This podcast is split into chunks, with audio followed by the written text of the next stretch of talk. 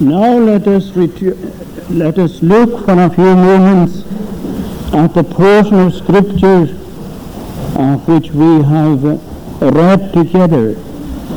In the book of the Acts of the Apostle, the 20th chapter, and we shall read again verse 26 and 20, verse 27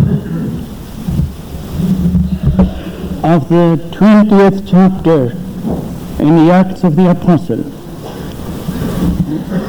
Therefore, I take it to record this day that I am pure from the blood of all men, for I have not shunned to declare unto you all the counsel of God.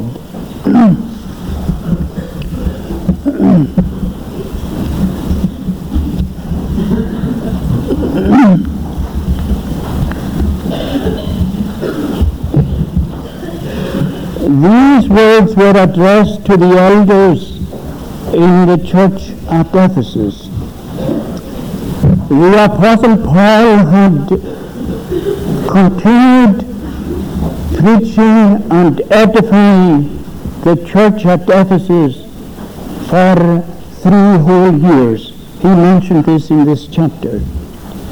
And if you read the epistle to the Ephesians, you will notice the depth to which the apostle goes in reminding them of what he had already taught. And some passages are so deep and so spiritual in that letter that we cannot be but surprised at writing such deep theological teaching to people who have just newly been converted. and uh, we find the apostle here reminding them what they are and what they are supposed to do. That is the elders of the church at Ephesus. Now it is uncertain uh, today what actually the, the, their duties were. Uh, some maintained they were preaching elders and others that they were simply overseers. But overseeing does not mean that they were not of the flock. He reminds them that they were overseers of the flock, but they themselves were part of that flock. The flock belonged to Christ. He had purchased it with his own blood. And he testifies during his humiliation that that flock was given to him by the Father. And although they were given to him by the Father, he says that they were still in the hands of the Father, and no one could pluck them out of the Father's hands. And it was for that flock, he says, that he was to lay down his life. And he himself was to lay down. I have power to lay down my life, and I have power to take it again. This commandment I have received from my Father. Now, in the verses we have selected for our meditation, you will notice, Wherefore I take you, and this, these words are spoken to the elders at Ephesus. Now, the word elder, by, just by the way, is equivalent to a bishop, a ruler. And the Anglican Church and those who, are, who have bishops in the church are finding this portion very awkward, and they maintain that somehow the, the apostle, uh, speaking to the elders, would indicate that, that Ephesus was without a bishop at that time. Now that is not the case.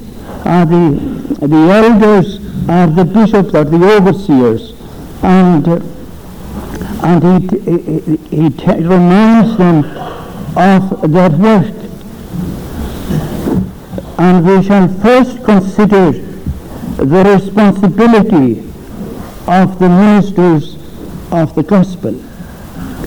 They are overseers of the flock, but they are part of the flock. And, and secondly, how can they uh,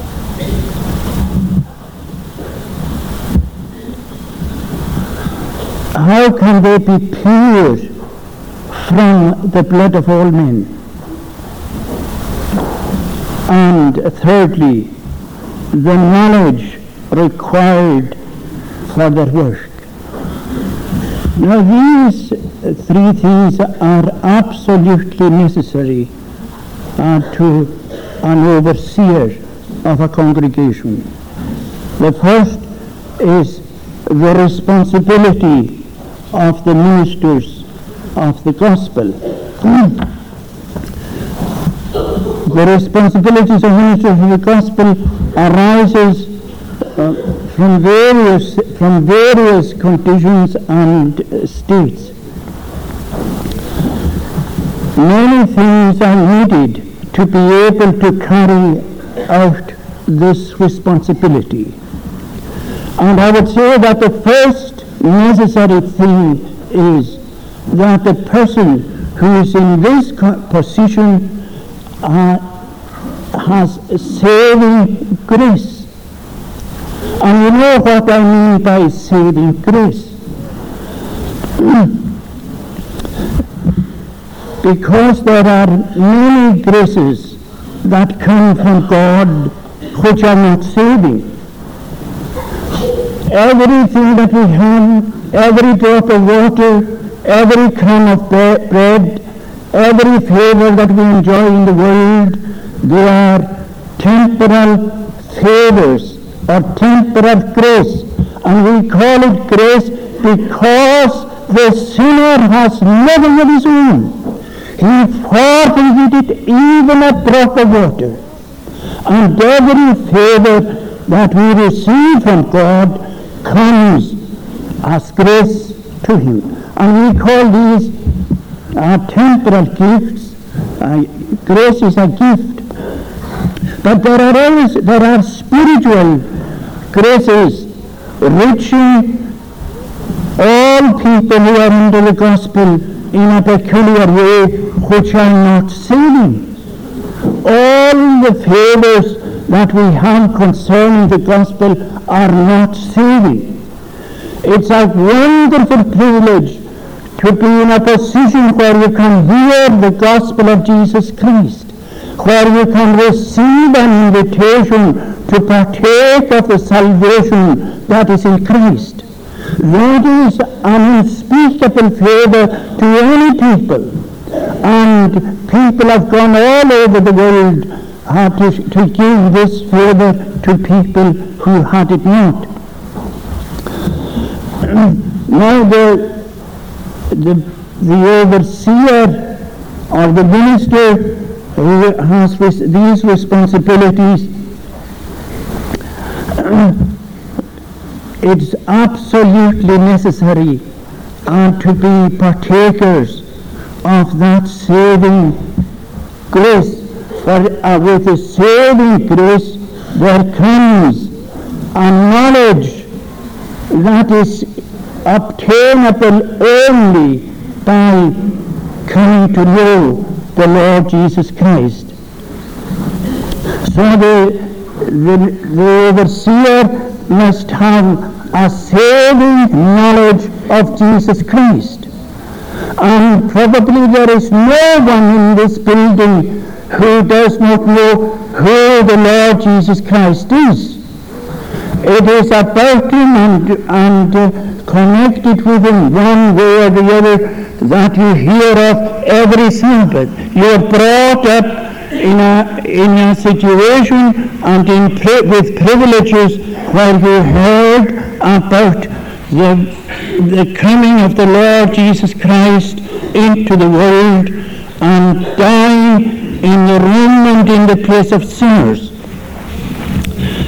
Now, without this knowledge, a person would be a dangerous person in any locality or in any, in any congregation. A minister without grace is one of the worst implements that Satan can use. He can turn people away from the very object of life and stand between them and the gate of salvation. And we hear that so often today. We hear a person speaking on radio or on television, and there is not a spark of gospel in it. But to come to enjoy Christ, to come to peace, without realizing what is the dispeace, or what is the state of the person who is invited to come. Who would leave uh, the, the pleasures of sin for a moment to go uh, to the Lord Jesus Christ for something which he didn't want and which he was not aware that he was in need of. Therefore, uh, it is absolutely necessary that the, the overseer or the minister would have a, a knowledge of sin, a knowledge of what he was and what he is in himself. And we find concerning all the great preachers in the history of the church, they came down to the situation where they felt condemned, where they had no way whereby they could be saved unless the Lord Jesus Christ stretched out his hand and delivered them. The apostle himself declares it the commandment came, sin revived, and I died, he says.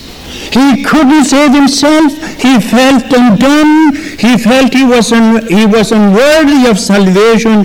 He earned uh, the punishment of God forever and ever. now it is important that a person would know his own condition before he could tell others or warn others concerning what sin is and what sin deserves. It deserves uh, the punishment of God forever and ever and ever. And again, he must learn another great lesson his own impotence. That apart from the Spirit of God, he can do nothing. The Apostle Paul was a learned, highly educated man in the philosophy of the world and in the knowledge of the scriptures. He had gone through all these colleges and he was a, he was a very uh, knowledgeable man in every way. And, and he learned this that apart from Christ he could do nothing. Though I would speak with the tongues of men and of angels, I am as a sounding brass and tinkling cymbal. Apart from faith in Christ. On the other hand, now, a person who is an overseer must have faith in God and in Jesus Christ. He must believe that God is able to do far more than he is able to declare or to, or to refer to. now, the next thing that, that I would draw your attention to is how can a preacher be pure from the blood of all men? Now it is obvious uh, that the apostle there confines all to those to whom he preached and those to whom he wrote. He wasn't uh, referring to those who never heard the gospel at all or the people who, who was, he was unable to reach. And we find, uh, we find uh, the, the apostle referring uh, referring to, to the scriptures concerning, concerning this very thing. In, in uh, the Old Testament, which the apostle knew so well, uh, we read uh, in, in, in the book of Ezekiel, Son of man, I have made thee a watchman unto the house of Israel. Therefore hear the word of my mouth and give them warning from me. When I say unto the wicked, Thou shalt surely die, and thou givest him not warning, nor speakest to warn the wicked from his wicked way, to save his life, the same wicked man shall die in his iniquity, but his blood will I require at your hand. Now, this is the great responsibility of ministers. If he is not warning the sinners that they are under the wrath and the curse of God, that they are in need of being redeemed by Christ, that they need saving faith in order to partake of that salvation. If that is not taught, God will require the, the, the eternal death at the hands of the preacher. and if he does, I didn't continue reading, but if he does warn, if he makes it clear that there, that there is a salvation prepared by God and offered to them, and if they reject it, but He has warned them, there is no other way of salvation but through the Lord Jesus Christ. If He faithfully warns His people concerning uh, the salvation that is in Christ, He is innocent of their, of their guilt. They have to be responsible for themselves. They have rejected it. And we read in the New Testament that God is angry with a sinner every day. And some question even the very word of God. They question if God is angry at any time.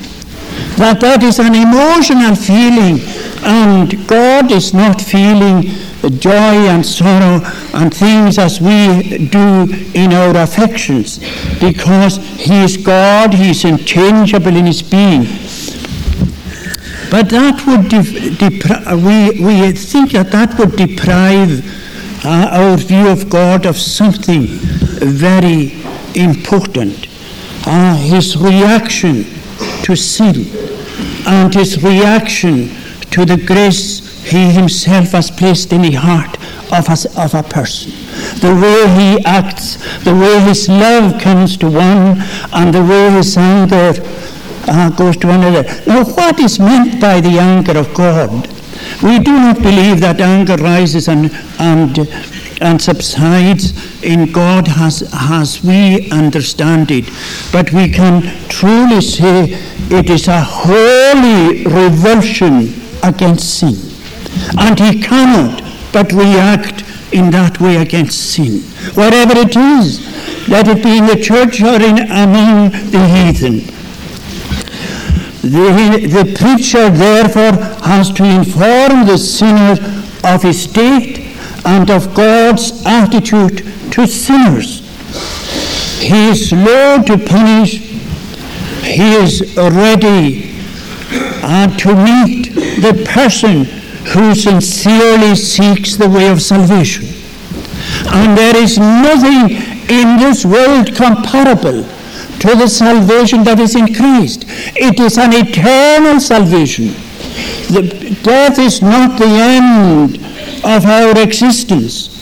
uh, there is that it, it in another sense begins in another way as it never as it never was before and there is life eternal in the presence of the glory of God and with Jesus Christ the, the mediator of the covenant of grace and of God himself and innumerable number of angels joining with them praising and enjoying uh, that situation that words cannot describe. There is that to be obtained or the darkness of eternal woe, where, is, uh, where there is uh, where the fire is not extinguished, where the pain will never cease, when it's an eternal, continual uh, state of woe and lamenting. Now we read, uh, thirdly, uh, the knowledge required for the work of the ministry. And we can easily uh, understand uh, a little about this, every one of us, and all that is involved in bringing a, a spiritual message from heaven. They are, in a way, mediators between God and the people and bringing the message of God, which is already given in, in the Bible, but trying to explain and clarify uh, things uh, that, that has been revealed. Now we read, Wherefore I take you to record this day that I am pure from the blood of all men. For I have not shunned to declare unto you all the counsel of God. Now that is a, that is a wonderful statement whatever the apostle meant by it. We can be assured that he is not referring to all the counsels of God because no mere man could be able to understand all the counsels of God.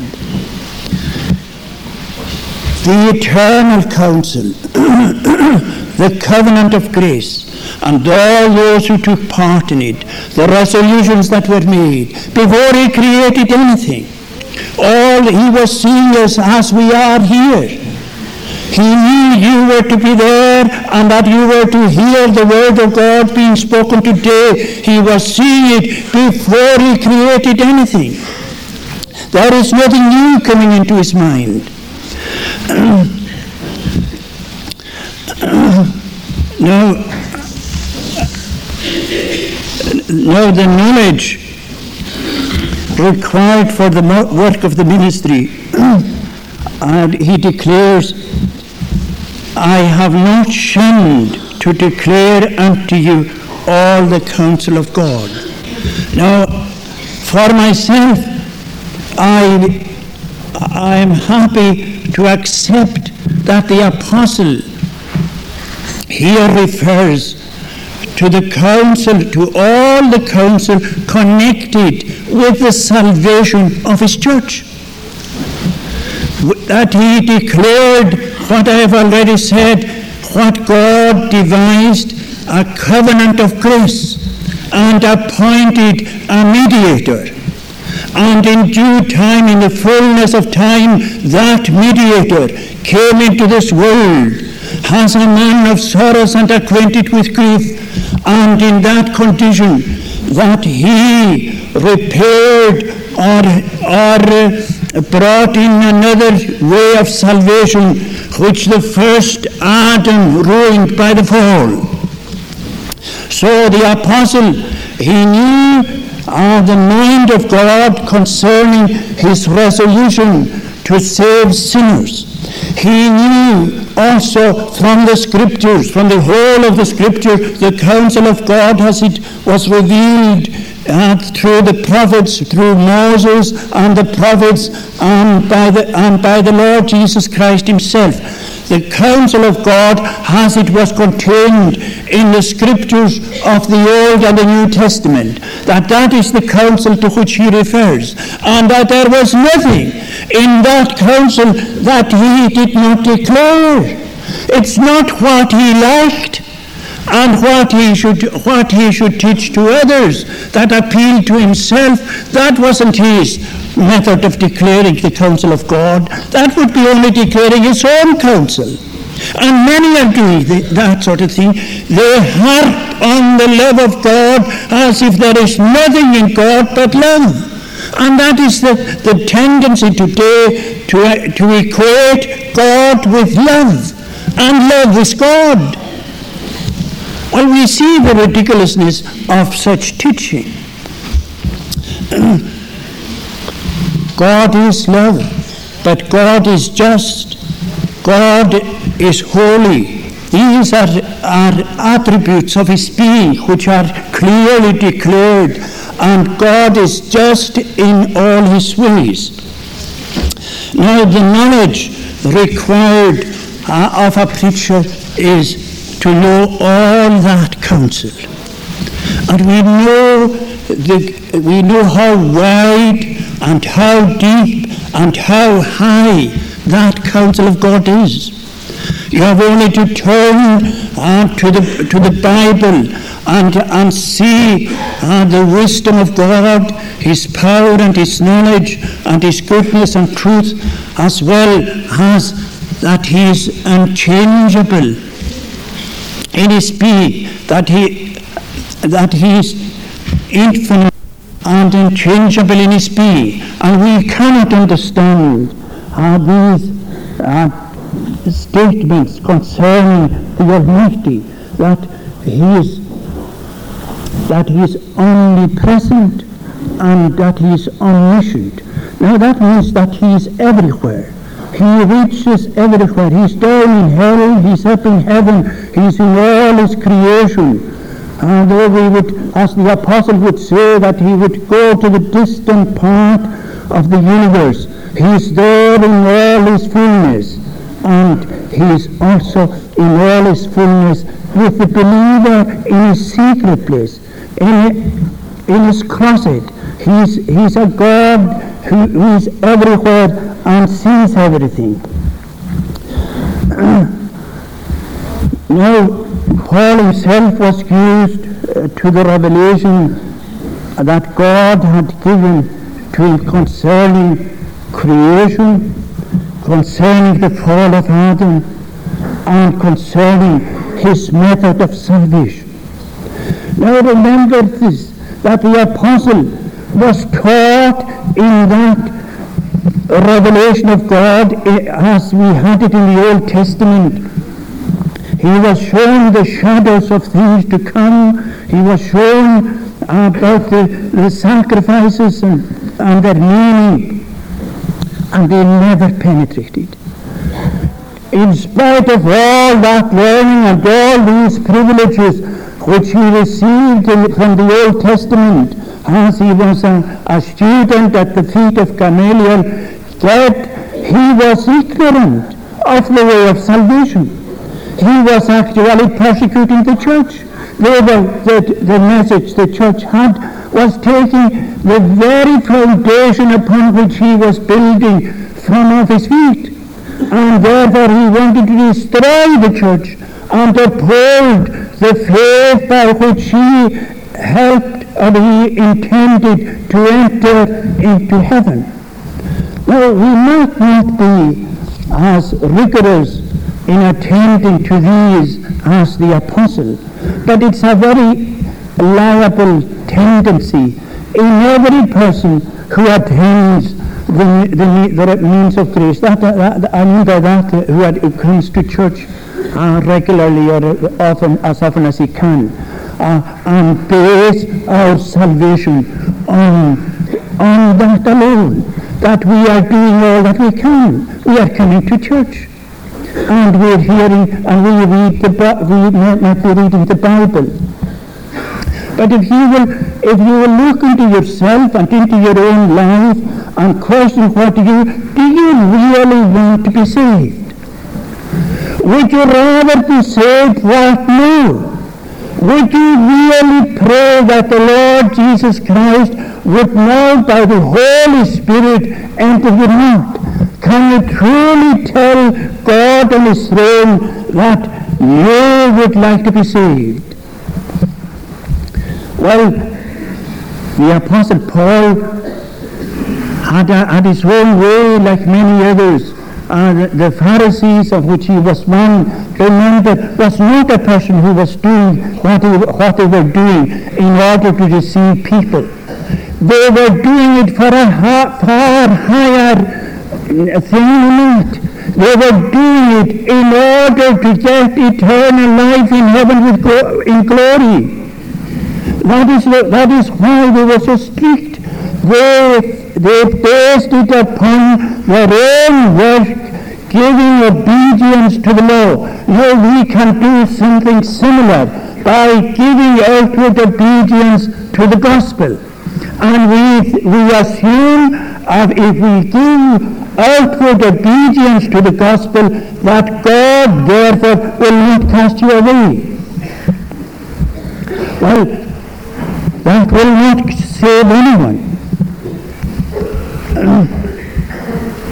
that will not save uh, that will not save a person whatever though he would give his body to be burned and all his substance to feed the poor. It wouldn't cleanse away one spot of sin. There is nothing that can save the sinner but the blood of Jesus Christ. And the, uh, and the Apostle Paul uh, reminds us uh, reminds us of this. In verse 21, he points to it and tries to look at it, testifying both to the Jews and to the Greeks.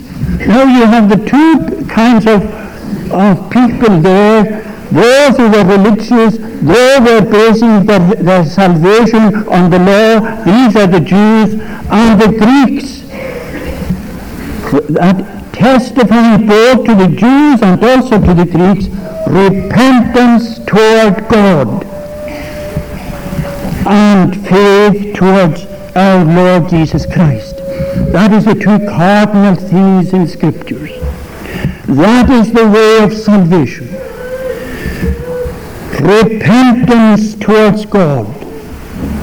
Now repentance is a grace of God, whereby are we turn uh, back to God with full intent of re- re- departing from our sins and coming to God through the Lord Jesus Christ. That turning is turning back to God as He is revealed to us in Christ. And faith, on the other hand, is not just faith that Jesus Christ came into the world, but receiving faith and resting upon Him. Is are the two things. It's not just believing that Christ came, but receiving Him and resting upon Him has your only foundation, has the only way by which you can be saved. And the salvation, immediately you turn to God and exercise that faith upon Christ, that you have nothing else but resting upon Christ alone for your salvation, then immediately you are justified. Wonderful blessings will flow from the throne of God to the person who repents and believes in Jesus Christ. He is immediately justified. And the justification is not just to make your heart better or to or put new uh, new graces into your into your heart. It is actually God imputing to you the righteousness which Christ wrought out in this world, and especially the death which he, which he suffered on Calvary. He died in the room and in the place of sinners. And at, he made an atoning sacrifice. And all that he did in his in his pilgrimage through the world, honoring the law and exalting it and glorifying God, loving God with all his heart, loving his neighbor as himself, that's, that's the perfection that he continued doing all the time he was in the world. And then offering himself as an atoning sacrifice unto God. And God poured upon him the wrath and the anger that, he, that, that should be poured upon the sinners. He poured it upon Jesus Christ in the room and in his place of his church. And now, when you believe in Jesus Christ, that immediately what Christ has done, the obedience he gave, the death he suffered, is imputed to you.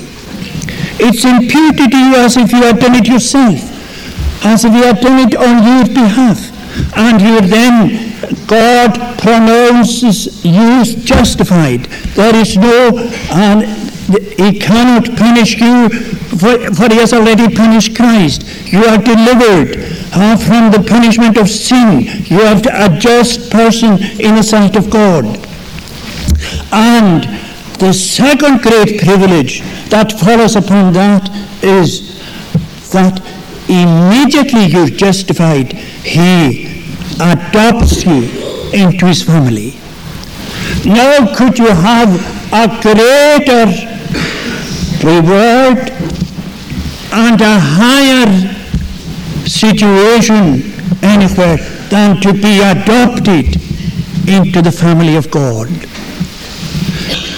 if the if you were adopted into a royal family in this world, see, you would be made a prince. But that is nothing in comparison to be a prince with God. That is the status which Jacob received. He became Israel, a prince with God.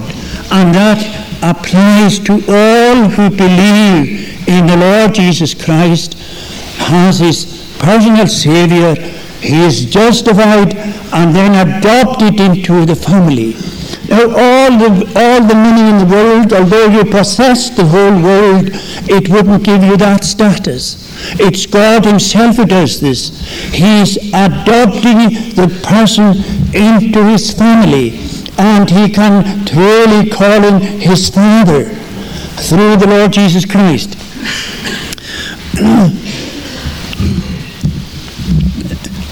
and it doesn't stop at that. He then gives us the Holy Spirit to dwell in us. And the Holy Spirit, when He comes into the sinner, casts away the, the idolatry, the idols in the heart. Whatever idol is there, Many have different idols in their heart. They are cast down, and the Holy Spirit indwells in the heart of the person who believes in Jesus Christ. And he comes under the influence of the Holy Spirit, and therefore he is sanctified immediately. These things follow one another, and you cannot put one before the other. The, the Holy Spirit comes to indwell in the heart of the believer, and thereby they're called saints because the Holy Spirit sanctifies the believer. And you find the apostle uh, referring to the saints at Corinth or Colossae and wherever the church is, he calls them saints because they are indwelt by the Holy Spirit and they become spiritually minded and they begin to understand the things of God and then they begin, then they become are spiritually minded, they understand spiritual things which they never understood before. The Bible becomes new, the preaching of the gospel, uh, they, can begin, they begin to understand. They have a spiritual experience and they go on learning more and more about the mystery of redemption and more and more about themselves. They thought they knew the kind of persons they were, but never in the way in which they learn about themselves when the Holy Spirit enlightens the mind, not only in the knowledge of Christ, but in the knowledge of themselves. And they never thought they were such creatures as they are. And they see the things in which the views they had before, all things become new. They are in a new world, and they are in a new life, and they have a new destination God is their Father and they're on the way there, and whatever difficulties are in the way, they have the powerful Jehovah behind them and in them. And it tells them, Fear not, for I am with you. Do not dismay, for I am thy God. And you can go through fire and water, and he will not forsake you. And what can be compared to that? looking to an eternal salvation, to an inheritance that shall never fade away, and to be joined with that glorious union on the right hand of the Majesty on high, where Christ is interceding now. And the, now, will you ask Him that you might have a place in His intercession, that He would please uh, inter- intercede for yourself so that the Word of God would enter in you and enlighten your mind and understand that you're a sinner unworthy of the least, but yet that you need the greatest of all to be saved from yourself and from the dominion of Satan. Say the way you are as you are in your sin. Uh, evil angels, evil demons, Satan can whisper into your heart. But when you, if you come under the Lord Jesus Christ, other good angels can be ministering to you. They are the servants of the Lord Jesus Christ. The whole multitude of the, of the holy angels are at, the, are at the hand of the Lord Jesus Christ. He could have called on 12 legions of angels in Gethsemane if he cared to do so. When he told Peter to, to, to seize with the sword, the all was hindering, and he can use it for your salvation, for every danger in your life. You, if you're on the side of God, you're on the side of safety. He's be with you in, in, in sorrow, in, in, in joy, or wherever you go. You can set the Lord before you, and you can go from strength to strength unweariedly until you arrive in Zion with everlasting joy upon your head. Well, could we not say that it is a fool who would reject that and carry on in his own life after his own ambitions and spending his life and his money on that which is not bread? Turn, turn ye, turn ye. Why should you die? May the Lord bless His word to us. Let us pray.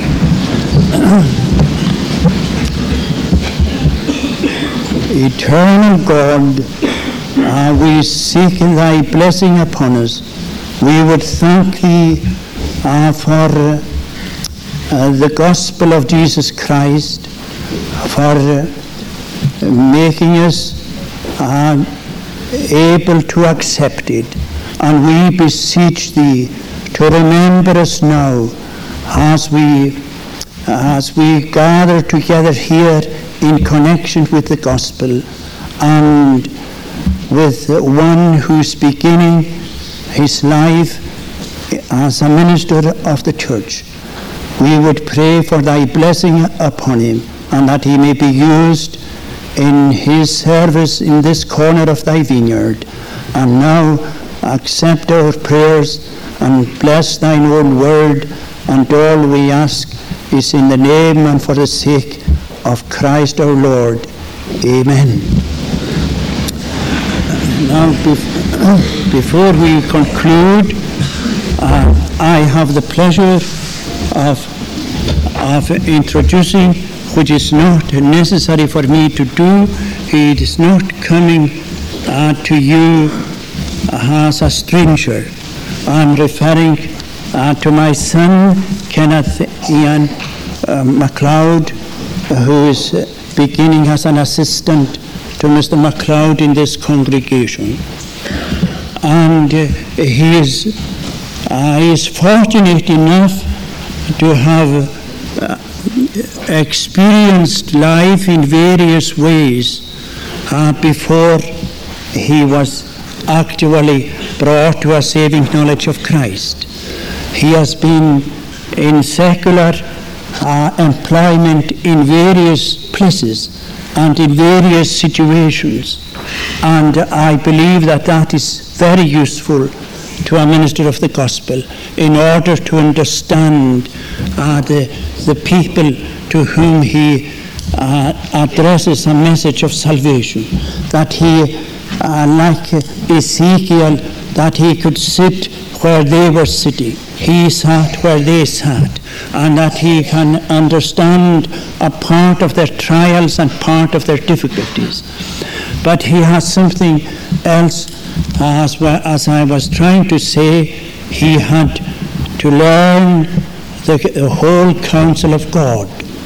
Now, although that is taught in divinity halls, uh, they can only uh, teach the mind.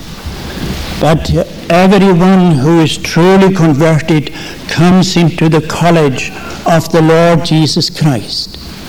And I'm fully persuaded that he came to that knowledge and that he knows the Lord Jesus Christ as his personal Savior.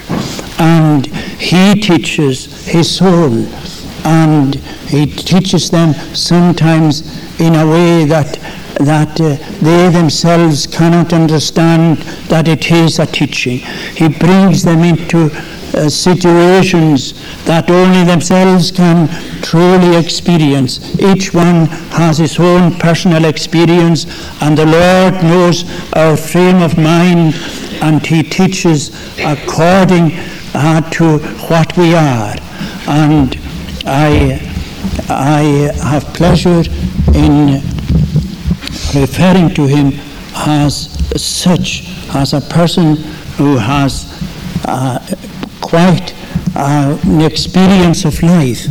And though he's beginning his ministry, he is not just a young, a young student just finishing his course at all. He has, he's a person who has already partaken of the trials and difficulties of life.